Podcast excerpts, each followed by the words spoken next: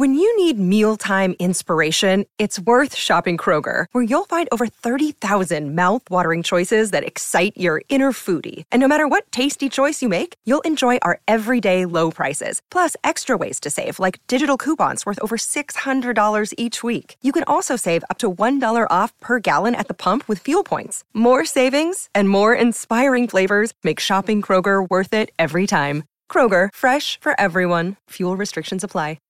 At Evernorth Health Services, we believe costs shouldn't get in the way of life changing care, and we're doing everything in our power to make it possible.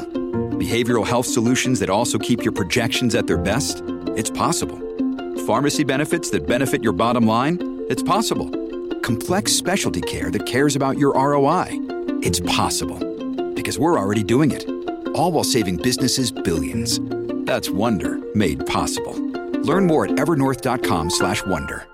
Hi, and welcome to Deep Leadership. I'm your host, John Rennie. Well, I hope all is well with you today. This is another special Wednesday morning episode brought to you by our sponsor, Jeremy Clevenger Fitness, who we featured on episode 145. Now, if you've listened to the show for a while, you know that Jeremy helped me get in the best shape of my life in 2022. And if you're working on your health and fitness goals in 2023, I encourage you to put Jeremy in your corner to help you as well. There are links in the show notes to find all of his services. I have another great show lined up for you today, but before we get started, I just want to remind you to check out the leadership books I've written on either Amazon or my website, johnsrennie.com. This year, I'm offering a new way to purchase all my books for a discount. I bundled the books into what I call the Qualified Watchstander series, and you get all three books for 15% off the individual prices. This offer is only available on my website, so check it out if you are looking to step up your leadership game this year. Also, as a reminder, Deep Leadership is ranked in the top 2% most popular shows out of 3 million podcasts globally and is now ranked in the top 100 management podcasts in the U.S. thanks to your support. I want to thank each and every one of you for listening in each week and sharing these episodes with your friends. You have helped this podcast grow into a top performing show, so thank you very much. Well, that is it. Today we're going to be talking about Navy leadership. My guest is the host of the popular Don't Give Up the Ship podcast. He's a retired Master Chief with 21 years in the submarine service. Many of you know I cut my teeth in leadership in the submarine service, and I was honored to sit down and talk about leadership issues in the submarine force, in the Navy, in the military in general with a guy that cares deeply about leadership issues in the military. Now, this was such a great conversation. I had to break it into two episodes, so strap in to the first part of this powerful conversation. Are you ready to dive in? Let's get started.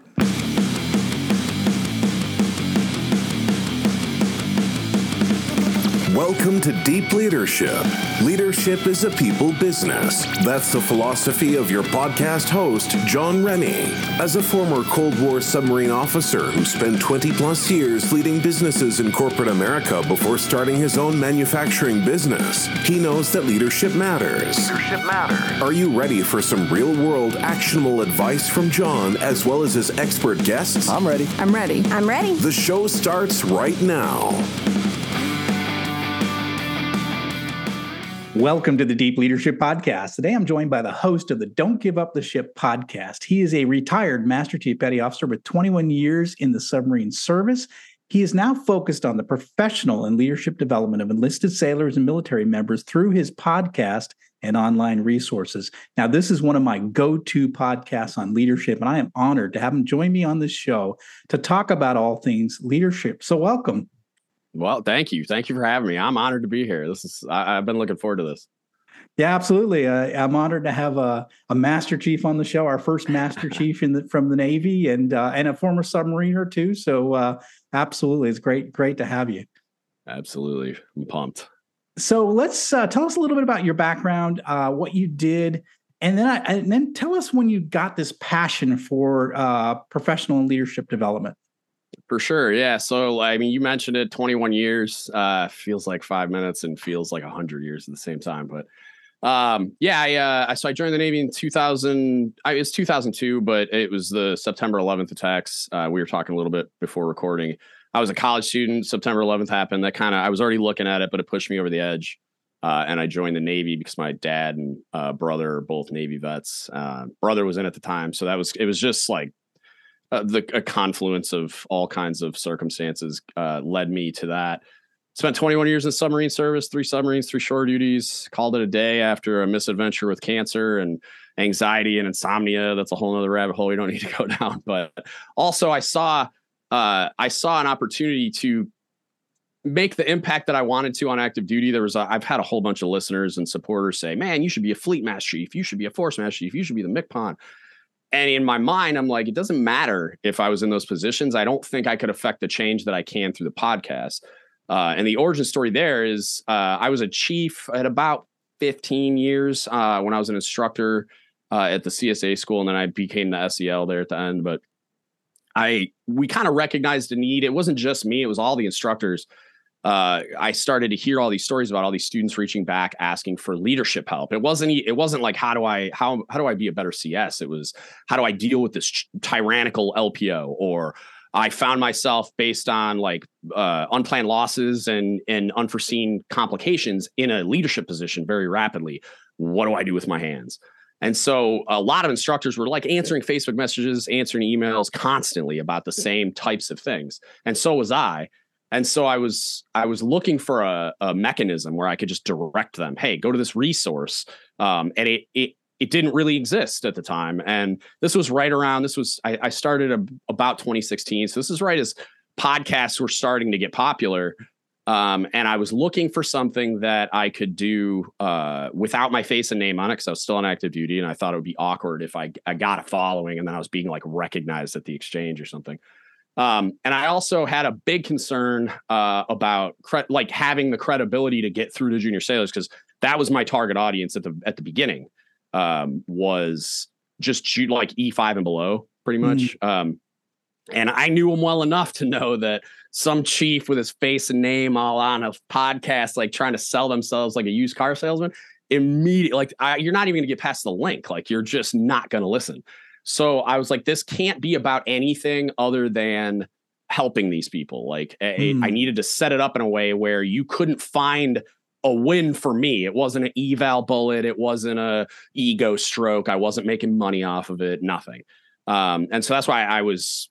everybody gives me gives me a hard time about it. Um, uh, like the I go by D guts. I don't put my name on it even to this day because it's not about me. That's not why I'm doing it. Uh, and I wanted to build that credibility with junior sailors over time. Um, so, and we settled on a podcast because it was, I, I got to reach these kids where they are, and I got to do it in that in that way. So I wanted to reach them through their phones, like that appendage, like that's built into their hands now. We're all cyborgs, but it's it's I can get them there. Um, and I can they can listen to it while they're running. They can, you know, mm. like all the uh, during a commute, whatever but also I didn't want my face or name on it. So like YouTube's out, it like automatically I can't do like Instagram things or whatever. That's got to be, and I and I knew it would need to be long form as well. Like I would need time to work through a lot of these topics. So uh, I recorded the intro episode, sent it to a bunch of people I trusted, uh, like a kind of like a cross section, like junior sailors, former students, chiefs, uh, officers, and said, Hey, is this a good idea or am I an idiot? And I just let the feedback come. And everybody universally was like, This is a good idea.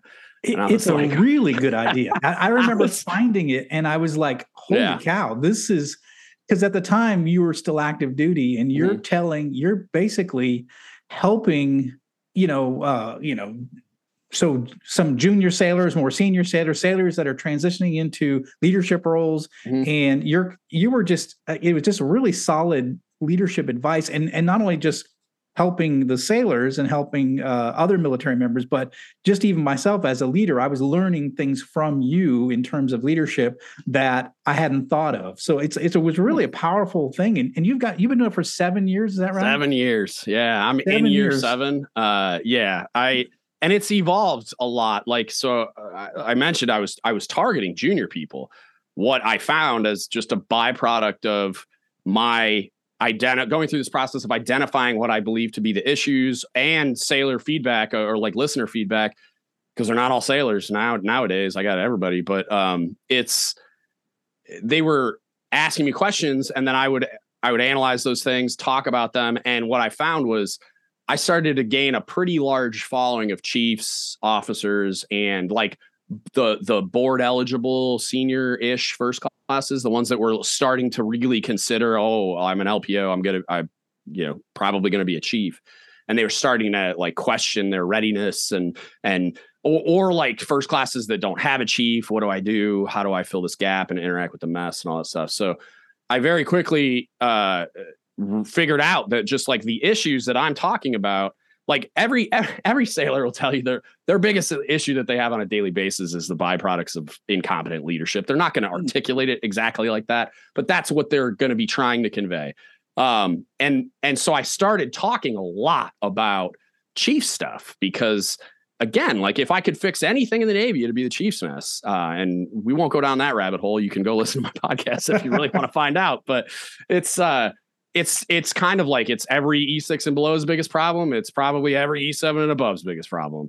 Um, and so by just by virtue of talking about that, it evolved into this audience of I, I got stacks of emails from chiefs saying like you reinvigorated me and t- taught me all these things and showed me ways of doing things I never entertained and and like I've had I literally have messages saying you changed my life, which blows mm-hmm. my mind every time it happens. But it's like it, it I didn't, I wasn't anticipating even having that audience. I, I had a lot of concern about like, um, and it's like imposter syndrome stuff, but like concerns that the Chiefs mess, uh, like I would get a backlash because I criticize it a lot.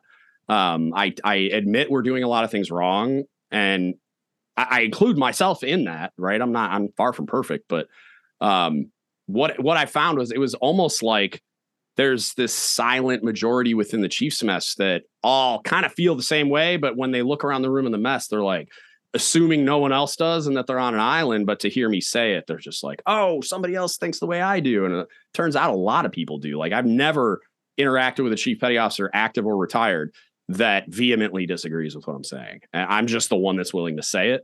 Um, it seems. And so yeah, it's it's evolved quite a bit. Uh it's super fun. I've learned so much. I'm a better communicator. I'm a better speaker. Um, I have connected with incredible people, including yourself. Like I was just on the phone with retired Fleet Master Chief Paul Kingsbury, who does the Cutlass podcast. Like, yeah, and he's been on mine a bunch of times. Like he, it's just, and I just had an hour long conversation with him about leadership stuff, and then we're going to do a podcast. And he, he sent me an article he wants to talk about, and so it's it's it's incredible. Like I just uh, like some ca- like casually some retired fleets texting me. To me, that's still weird. Like I'm just yeah, like yeah. I'm I'm hoping to get a, a retired MCPON on soon. Like just all this stuff that, and it's not just because he's a retired MCPON. It's because he has a really interesting story to tell.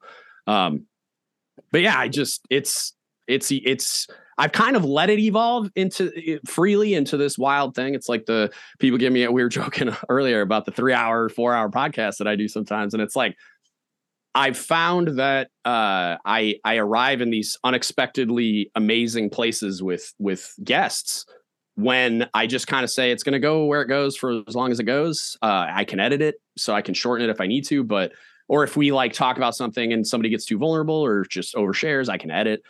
But I have found myself in places with with uh, guests where they're we're talking about things and they're sharing things that I would have never imagined was going to come up on the podcast, but it's like incredible content that resonates with the listener and teaches me things. So it's absolutely, and that's kind of the theme of like the development of the podcast too. It's just kind of like that's turning into a whole different thing now that I'm retired, even where I have I now have two people on the hook to potentially do uh, podcasts that I'm going to publish but it's I'm basically gonna I, I I really really would love to turn my podcast platform into like a proceedings magazine podcast form, yeah. like where people are just contributing sporadically, regularly, whatever.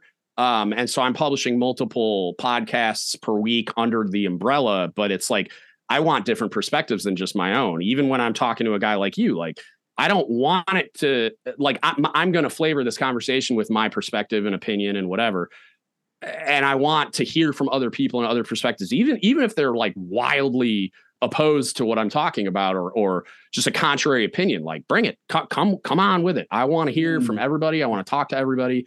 Um, but I also want, like, I, I, got a couple of junior sailors. I think it's gonna, it might be a one off. I don't know.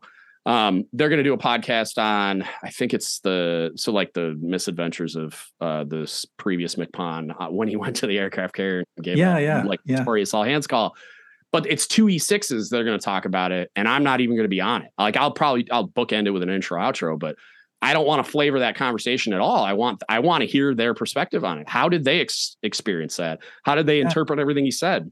I mean, Which, my son's know. my son's an E five, and his best right. friend's an E five, and, and they, they, you know, I'm just listening to them. They were they were both mm-hmm. home for Christmas, and just hearing them talk about, yeah, that, you know, yeah, the E five perspective on that, you know, is interesting, yeah. you know, yeah, and, and it's it's it's one of those things where it's like I think I know generally uh, how it was interpreted. I mean, if nothing else, from just filtering through like Reddit and the memes that just like flooded the Navy internet, like on social media and everything.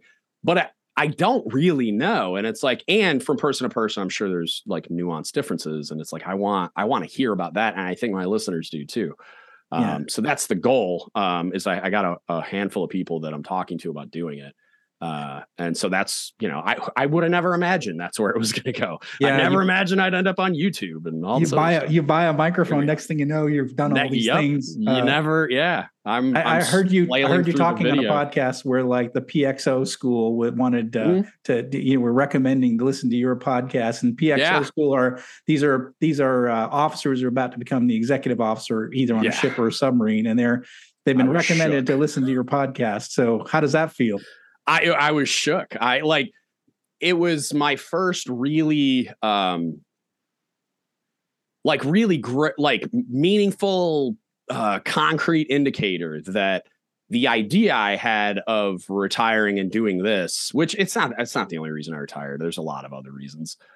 But um, I was really excited at the idea of being able to devote more time and bandwidth and effort to the podcast. And it freed me up to do YouTube and expand in all these ways that I wasn't before. But it was the first really meaningful sign I had that institutional change was possible in this way because if they're recommending me at the EXO school, like at the PXO pipeline, you're I'm access not only am I accessing, but but they care enough and believe enough in what I'm doing to think it's important enough yeah. to recommend it to what is effectively um two of the three triad members, right? Because they're those XOs become COs. So it's like I'm not just accessing uh XOs, like I'm accessing XOs that are going to become COs. And that's like I I still like have a hard time wrapping my mind around it. And gr- granted, like they're not all going to access it. It's not like it's part of the curriculum. It's just on a list of recommendations.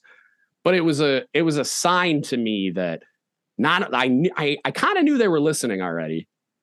Um, just analytics and like people have recommended it and hey i texted this to all the active fleet master chiefs i'm like thanks. I don't know how i feel about that. This is when i'm still on active duty. Um, but it's like i, I kind of knew they were listening based on the analytics of who's listening. Um, but i had never seen like an overt sign of like not yeah. only are they listening but they it's like it's resonating. And and when i had a listener because i didn't even see it myself a listener reached out to me and said hey they're recommending your podcast at pxo school I'm like, what?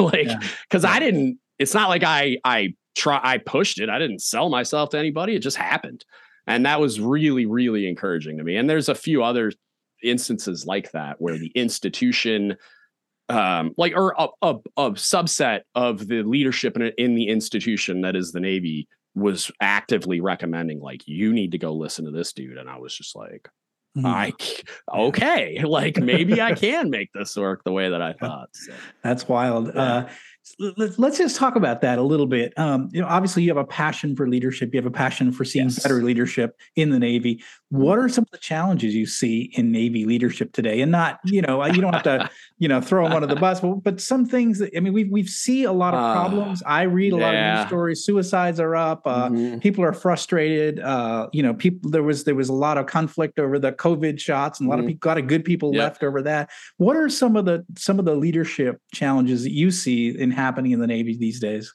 Because I'm limited in time, the one I'm going to focus on was I talked I talked to a first class or uh, a few days ago. Um, she's trying to start a podcast. That's one of the people I'm talking to about like that podcast would be one of the ones that would be under my publishing umbrella if that's how she decides to go with it.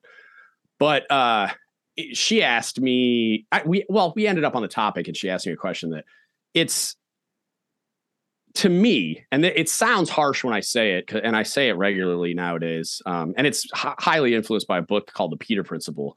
Uh, it's about hierarchies and how they work. I highly recommend it to everyone. Um, but it's leadership incompetence is is is the problem, and it's it's a broad umbrella to put a bunch of stuff under. But what I find is the Navy likes to deal with the symptom of of problems with nav admins and programs and and remedial training and stuff like that, and it's almost always reactive. But uh, you, in addition to being reactive, it's always treating what is only the symptom of a problem. And an example is acute mental health issues in the military.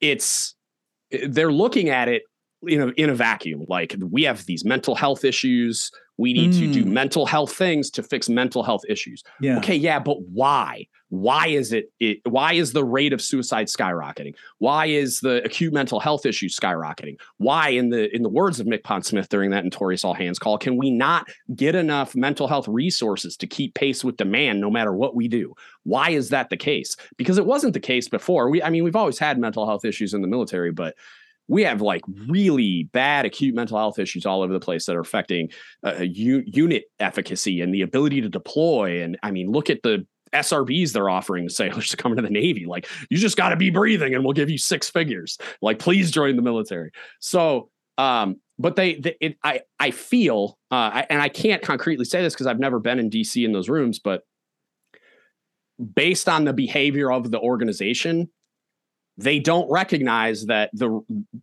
to me again like and, and i think like any any sailor or or military member or probably a veteran that you ask the reason why you have the level of stress that leads to acute mental health issues is poor leadership and mm.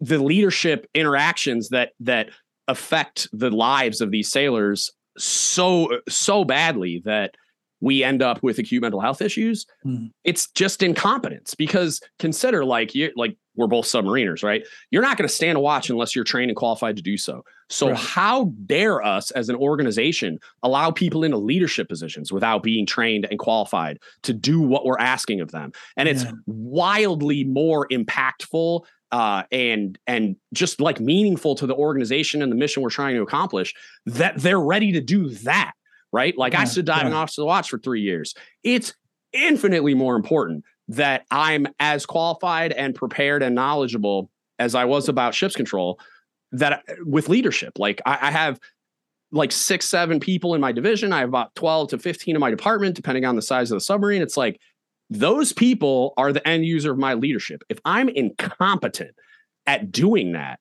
yeah, not just not just the because you, you talk about it and people think about like our interactions like on a day-to-day basis just talking or how i treat you or how i make you feel those are all really important. But also i can wreck your entire outlook and level of, of motivation commitment to the mission and the organization and everything else without ever seeing you in real life. I can do it with a pen. I can do it inside of NSIPS when i, dec- I de- deny your leave or recommend that it not be approved or just sit on it for forever right? Like there's all kinds of things i could do where I just destroy your uh like sense of belonging to this organization without ever even seeing you. And and that probably happens quite a bit on larger platforms like an aircraft carrier or base or whatever. So to me, it's rampant leadership incompetence. And mm. it's not the fault. And this is an important point because it, it does sound so harsh. It sounds like I'm attacking everybody wearing khakis in the military, and I'm not because I used to be that guy. It's not their fault. They don't know how to do it it's the organization's responsibility to teach them how to do it. And I often uh, align this or parallel it with uh, culinary specialists. Everybody complains about food constantly, right? I got a fancy culinary d- degree, real industry experience. If you let me go teach, you're that's going to be the best food you've ever had on a ship because I have that capacity, that level of knowledge, the training, and the experience to to do that. However, if you keep me tied up in in ships control, which is what happened on my last submarine, the food's not going to be that good. I, mm. I, don't have mm. any fleet returnees. I have a, a, division of junior guys that never see me. We'll be right back after a quick word from our sponsors. Leadership skills are like any other skills. You need to practice them to get better at them. Best-selling leadership author John S. Rennie knows this. That's why he's written a new book called You Have the Watch. It's a guided journal for leaders designed to take you through an entire year of leadership training. By the end of the year, you will master 50 of the most important leadership skills. If you want to have a greater impact on the results and people in your organization, go to youhavethewatch.com and pick up your copy today. This podcast is brought to you by Jeremy Clevenger Fitness. As a high performing leader, you know that leadership isn't about telling people what to do, it's about leading by example. And for most people, the one area they are lacking when it comes to leading by example is their health and fitness. By improving your health and fitness, every other area of your life improves. But how do you get and stay fit as a busy leader? Well, you do what you've always done. You hire the best person for the job. Now, don't struggle on your own. Put Jeremy Clevenger on your team. Jeremy will work with you to help take your physique, mindset, nutritional habits, and more to the next level with his step by step, all inclusive coaching program. Now, I've worked with Jeremy for the past year and I'm in the best shape of my life. So, if you want to step up your game, reach out to Jeremy at jeremyclevengerfitness.com to find out more and get your initial consultation scheduled with him today. This episode is brought to you by the Fraternity of Excellence. The Fraternity of Excellence is an online and real world community for men who are looking to improve in all areas of their lives. The men of FOE are working together to become better husbands, fathers, and leaders at work and in their communities. They live by a simple philosophy as iron sharpens iron, so one man sharpens another. Now, I've been a member for more than three years, and for me, I finally found a brotherhood of men that I was missing from my time in the military. Now, I love being around guys who are dedicated to becoming a better version of themselves. So, if you're interested in becoming a man of excellence as well, go to fraternityofexcellence.com or you can reach out directly to me to learn more. This episode is brought to you by La Quinta by Wyndham.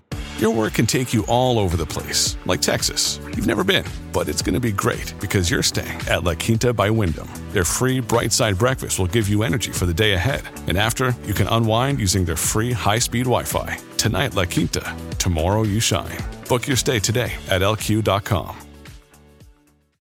Another day is here, and you're ready for it. What to wear? Check. Breakfast, lunch, and dinner? Check. Planning for what's next and how to save for it? That's where Bank of America can help. For your financial to-dos, Bank of America has experts ready to help get you closer to your goals. Get started at one of our local financial centers or 24-7 in our mobile banking app. Find a location near you at bankofamerica.com slash talk to us. What would you like the power to do? Mobile banking requires downloading the app and is only available for select devices. Message and data rates may apply. Bank of America and a member FDIC.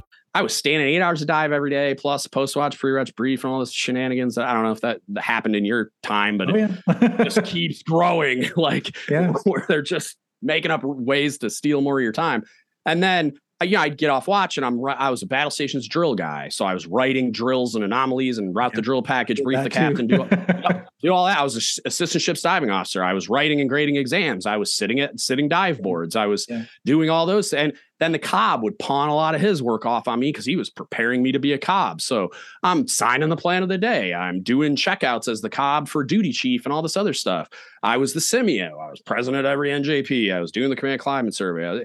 It, it was never ending what I wasn't doing was my job. Thank God I had a, a just hyper capable second class uh, as an LPO, but it also like I had moments where I had to put that kid back together again with a glue stick because he was falling apart under the stress of all the things that he was doing that were my job. But yeah. I couldn't, you know, I didn't have the bandwidth to do it. And it was like, I, I argued and and try, I tried to get off the watch wheel so I could spend time training the guys. I tried to get off the watch wheel just so I could be a, a, a resource that was available to my LPO and help him out because it wasn't fair that he had to do all those things. Yeah. Um, yeah.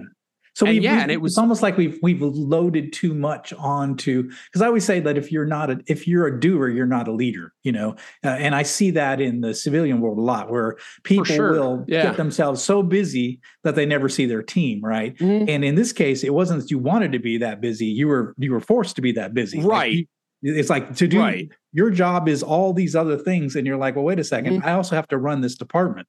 Yeah, know? yeah, and, and you've, you've, given me zero time to run the department. You know? Yeah, and and pra- I would say, yeah, practically, like, uh, if you're doing it, like, if I'm getting my hands dirty, then I'm not actively leading. But it, yeah, it was it was very much a bandwidth issue because I was leading. I just wasn't doing it in the in the my work center or my department. Yeah, like yeah. I would come by as much as I possibly could, but like I was leading the ship. I was I was leading us in battle stations missile things, which are very important. It's, it was it was our primary missile uh, primary uh, mission on a ballistic missile submarine. So it's yeah. like, yeah, we have to do those things. War day is important, I guess. Like you got to train and be proficient so that if we're called upon to do it, we can do it, and we know we can do it. Um, So, but in the mind of, an, of a nuclear trained, like so an 1120 commanding officer, that's all that matters. Like food, yeah, whatever. Lunch will be there. Like they don't they don't care about those things. They don't care that I have instructions that tell me that like you're gonna have a jag man on your hands if I don't do my job well because I'm managing, you know, half a million dollars of of food. The LSs are managing just millions upon millions of dollars of of inventory of parts and and oh, it's, it's, and everything it's, else. It's incredible. Yeah. It, and the right. thing is, like, if you want to you know people people don't realize like when you're when you're locked in a metal tube and you're out there for months at a time food is really important it's like, real important it's about the only thing good you have in life yeah is, is your food right and if your food sucks you're not going to have a happy crew right. i can tell you that you know right and, exactly. and we always had we we just had amazing uh we had amazing crew on on the tennessee and we always had mm-hmm. the, the best food and and yeah. i'll never forget yeah. that and uh but I, but you're right, and I think one of the things you touched on, I think is really important. You said, and I think this is really, really key. We do a really good job, especially in the submarine force, at getting mm-hmm. getting qualified on watch stations. Yep. Right, you have to spend and a lot of time. You got to prove your knowledge, and, yep. and, and you know, getting your dolphins is not an easy task. Right, it's right. a long, long process. And mm-hmm. people think, well, you're an officer, that was easy. No, it was not easy. No, it's not. No, they take not. you. They take you through just, the life of a junior officer. Sweet Jesus, like yeah. top three things I wouldn't want to do on a submarine: be yeah. an A ganger, being a, a, nuclear electrician, and be a junior officer on their first yes. tour. Oh, Good yeah. lord. I don't have especially a butter bar like, showing up as yeah. an ensign. That yep. sucked. Oh. I can tell you that for sure. Yikes. But uh, but yes, but one of the things is they do a really good job qualifying you to do these really difficult things, right? Yeah. Um, but yet we don't have a qualification process for leadership. Mm-hmm. You don't have a qual card for we don't being qualified to be a leader. Right. We don't even have a, a, robust leadership development and education program, which I, I, I understand like not having a PQS for it or hmm. a, a, qualification process, even though I think you could accomplish that in a, in a productive way. We don't even have like, we, we don't put time, effort, and resources into just caring enough to do like robust leadership development education. Like hmm. they, you see these little like tiny efforts, which feels like they're trying to address the symptom of a problem where we like he back in back in the day they had like nav lead probably when you were in yeah went to did. a couple of those courses and they're pretty good but then the, as soon as uh NETC the education and training command had a budget cut the first thing they cut was nav lead which is mm. insane i would i would delete every other school there is except yeah. leadership like that would be the last thing to go so then uh it, they went into the command delivered training which was the most brain dead decision I, I've ever analyzed in my entire career in and out of the Navy, as far as like, like, oh yeah, you know what? The command that can barely do what they need to do and sleep at the same time, you got to do the leadership development stuff too. So the PO indoc turned into a box check. Like they weren't most commands didn't even do it. They just went into whatever the yeah, system was yeah. and checked it off. Um, so then they're like, okay, well, there's recognition finally that this is a giant waste of time, money, and whatever. It's not even happening really. So they came up with uh, it's NLEC ELD. It's a Naval Leadership and Ethics Center is uh, doing an enlisted leadership development thing where they kind of compromised with the brick and mortar versus uh, like command deliver and stuff, where they want a bunch of people that are on shore duty to get uh, certified as facilitators, and then we kind of uh, pull from wherever those people are when those people have bandwidth, organize a class, and then all the people come in and, and get that class. I've heard good and bad reviews, mostly good. The problem being they started, they came up with it. They're like, oh, hey, this is a great idea. We're going to stand up all this infrastructure. And then once it's solid state, we're going to mandate it as like a PMK thing you need to do before you promote. Uh, the problem is COVID happened. So like they right when they were starting to try to roll it out, COVID just ate all that progress. Mm. And then it never really spun back up. There was never really any yeah. sense of urgency once COVID kind of calmed down to spin that program back up. So it's like it's still not really. It's just this thing I talk about occasionally, and it seems like a thing that they're just talking about occasionally on on the active duty side of it. Um, that it, it's not. It doesn't seem to be gaining momentum. Um, and then I've actually heard, which is discouraging. Um, the ones that are happening are kind of not great um, mm. lately, which I, I haven't heard that from a lot of people. So I'm hoping that it's an anomaly. But yeah, it's there's just they're not even doing education like along the whole way. And that, like when I started the podcast, that was the recognition of, of I joined the Navy, got zero leadership development and education outside of happening upon strong mentors, which was blind luck until I got to the senior enlisted academy as a chief. And that was early. I was like a 15 year chief, eligible for senior chief, and I sque- squeaked in one of those classes that had an opening. So 15 and years in, and you're starting 15 to get your first... years in, which yeah. I mean, all my if I had bad behaviors, every single one of them was ingrained in me. Every one of them had been validated along yeah. the way through promotions and awards and advancement through positions and every, like so. By the time you get to the senior enlist academy, I mean, 50% of the people that I was there with were there to check a box that they perceive because it was going to become mandatory to make master mm. chief. So they were there to, and I heard him say it out loud. Senior chief's just like, I don't care. I'm just here to like get the piece of paper so I can promote. Mm. And it's like, it was, it, it was mind blowing. To me, it should be a CPO academy because that was the level of what was happening there. And it blew my, like, it was incredible. And I'm not saying like, I didn't, it didn't revolutionize my like leadership outlook, but I learned some stuff and I thought it was extremely productive. And it's, it felt like the type of thing we should be putting Chiefs through within like the first year or two of mm. their uh, wearing khakis. So, but we're not even doing that. Like mm. we're not, we can, we can't even get the throughput up on the senior enlisted academy to make it mandatory to promote to master chief. Like mm. there's not that many master chiefs in the Navy when you like right. compare it to the to the scope of the energy, like quarter million ish people in the Navy. I mean, how many master chiefs are there? Like a couple thousand, maybe. Yeah, yeah. You know, and it's like you can't even get those. And, and you're looking at eligibles, so there's more senior chiefs. So like multiply that by whatever. But we can't even get a throughput of like five to 10,000 people on one school. Mm. And so it's, uh, but I bet you that throughput exists on like fucking, sorry, um, some like technical school for A gangers or yeah, some yeah. wire rate technical school that's like there's radiomen and sonarman schools that are six months long. Like, yeah. how? How can we do that? But we can't have. I mean, I was in residence for three months and did like six weeks or three weeks and did six weeks on Blackboard online. Well, even if you're at one of these schools, that you you could embed leadership as part of the program, right? Exactly. You know, sure. Especially yep. as you are ranking up. And one of the things mm-hmm. I like about the Navy is you start off, you know, with you're a doer, right? And then as you, you evolve into a leadership role, and when you reach yeah. that chief petty officer, usually a first class petty officer, you've got some right. some good leadership responsibilities, and then then you you you become a chief and then really your your your doing goes down and your leading is supposed to take over yeah. so you would think that as you progress in your navy journey as you're sent to schools that they should be weaving the leadership into your whatever class your whatever yeah. schools you're going to uh, yep. because okay now you're in the e5 range or sorry e uh, uh, E6, E7 range. Here's mm. here's the training that should go along with that because now you're right. leading a group of 10 people likely. Yeah. So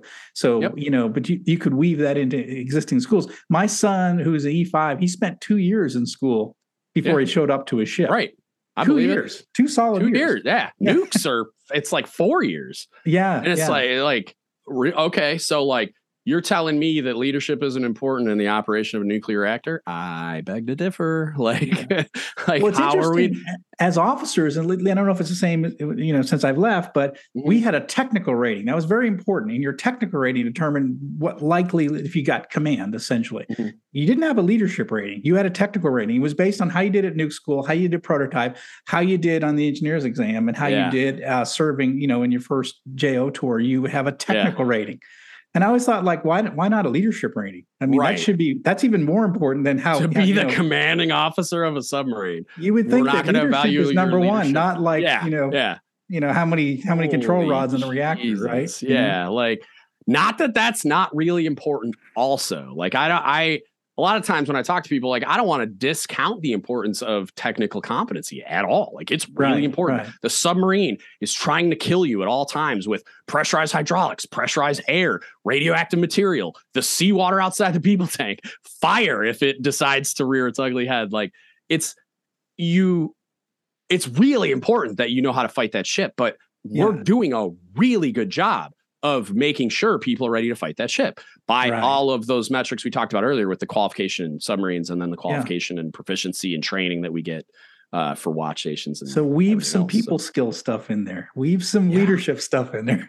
Yeah. so I mean, and I'm not like I say this all the time, which makes me feel like people think I am, but like I'm not auditioning for the job, but there are plenty of people like me that Yeah. like I talked to Dave Deary uh, of the Enlisted Leadership Foundation. That was the po- I just had that podcast come out today.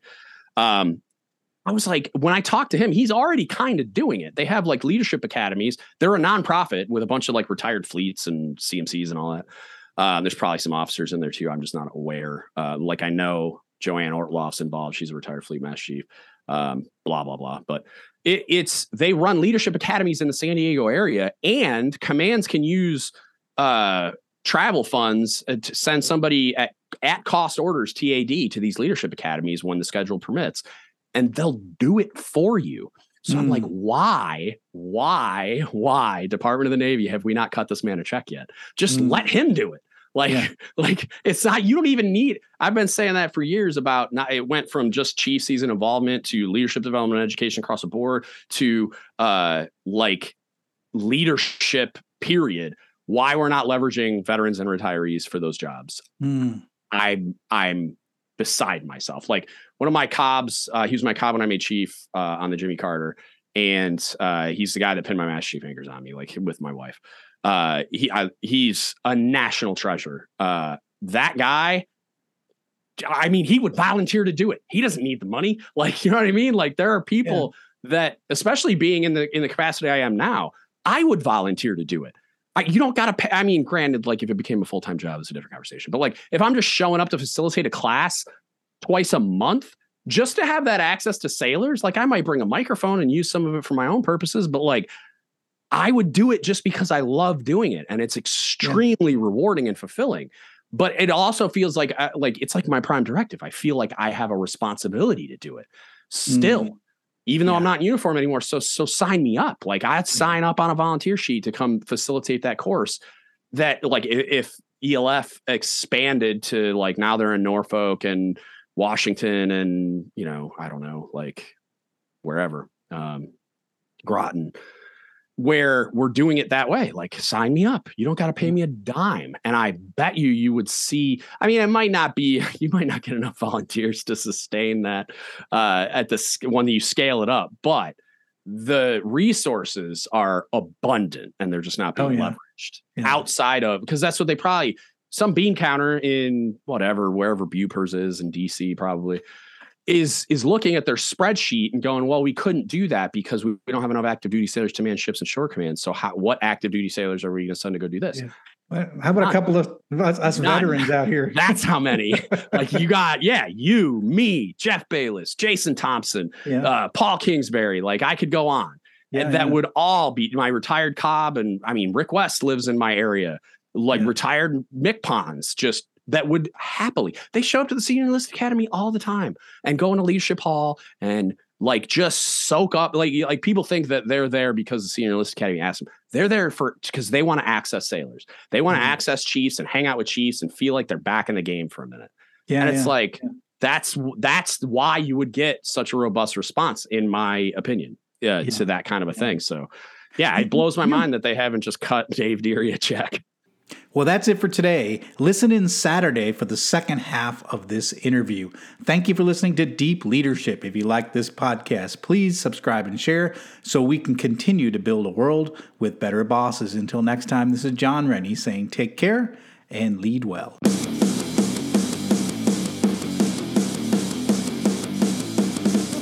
Thank you for listening to Deep Leadership. Thank you. Thank you.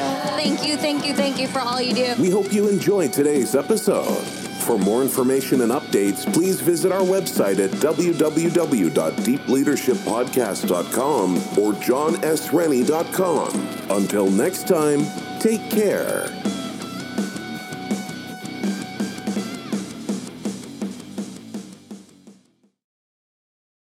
Welcome to Transforming 45, the podcast that celebrates the incredible power of passionate voices. I'm your host, Lisa Boat. Join me in conversation with heart led humans who share their deeply personal stories of transformation.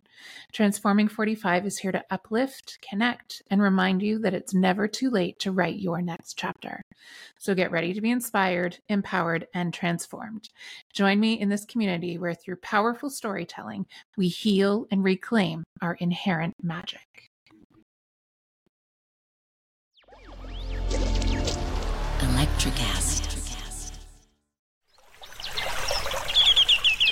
Are you passionate about saving the planet for future generations? Do you want to learn how to do it? If yes, then you need to tune in to the Nature Backed podcast.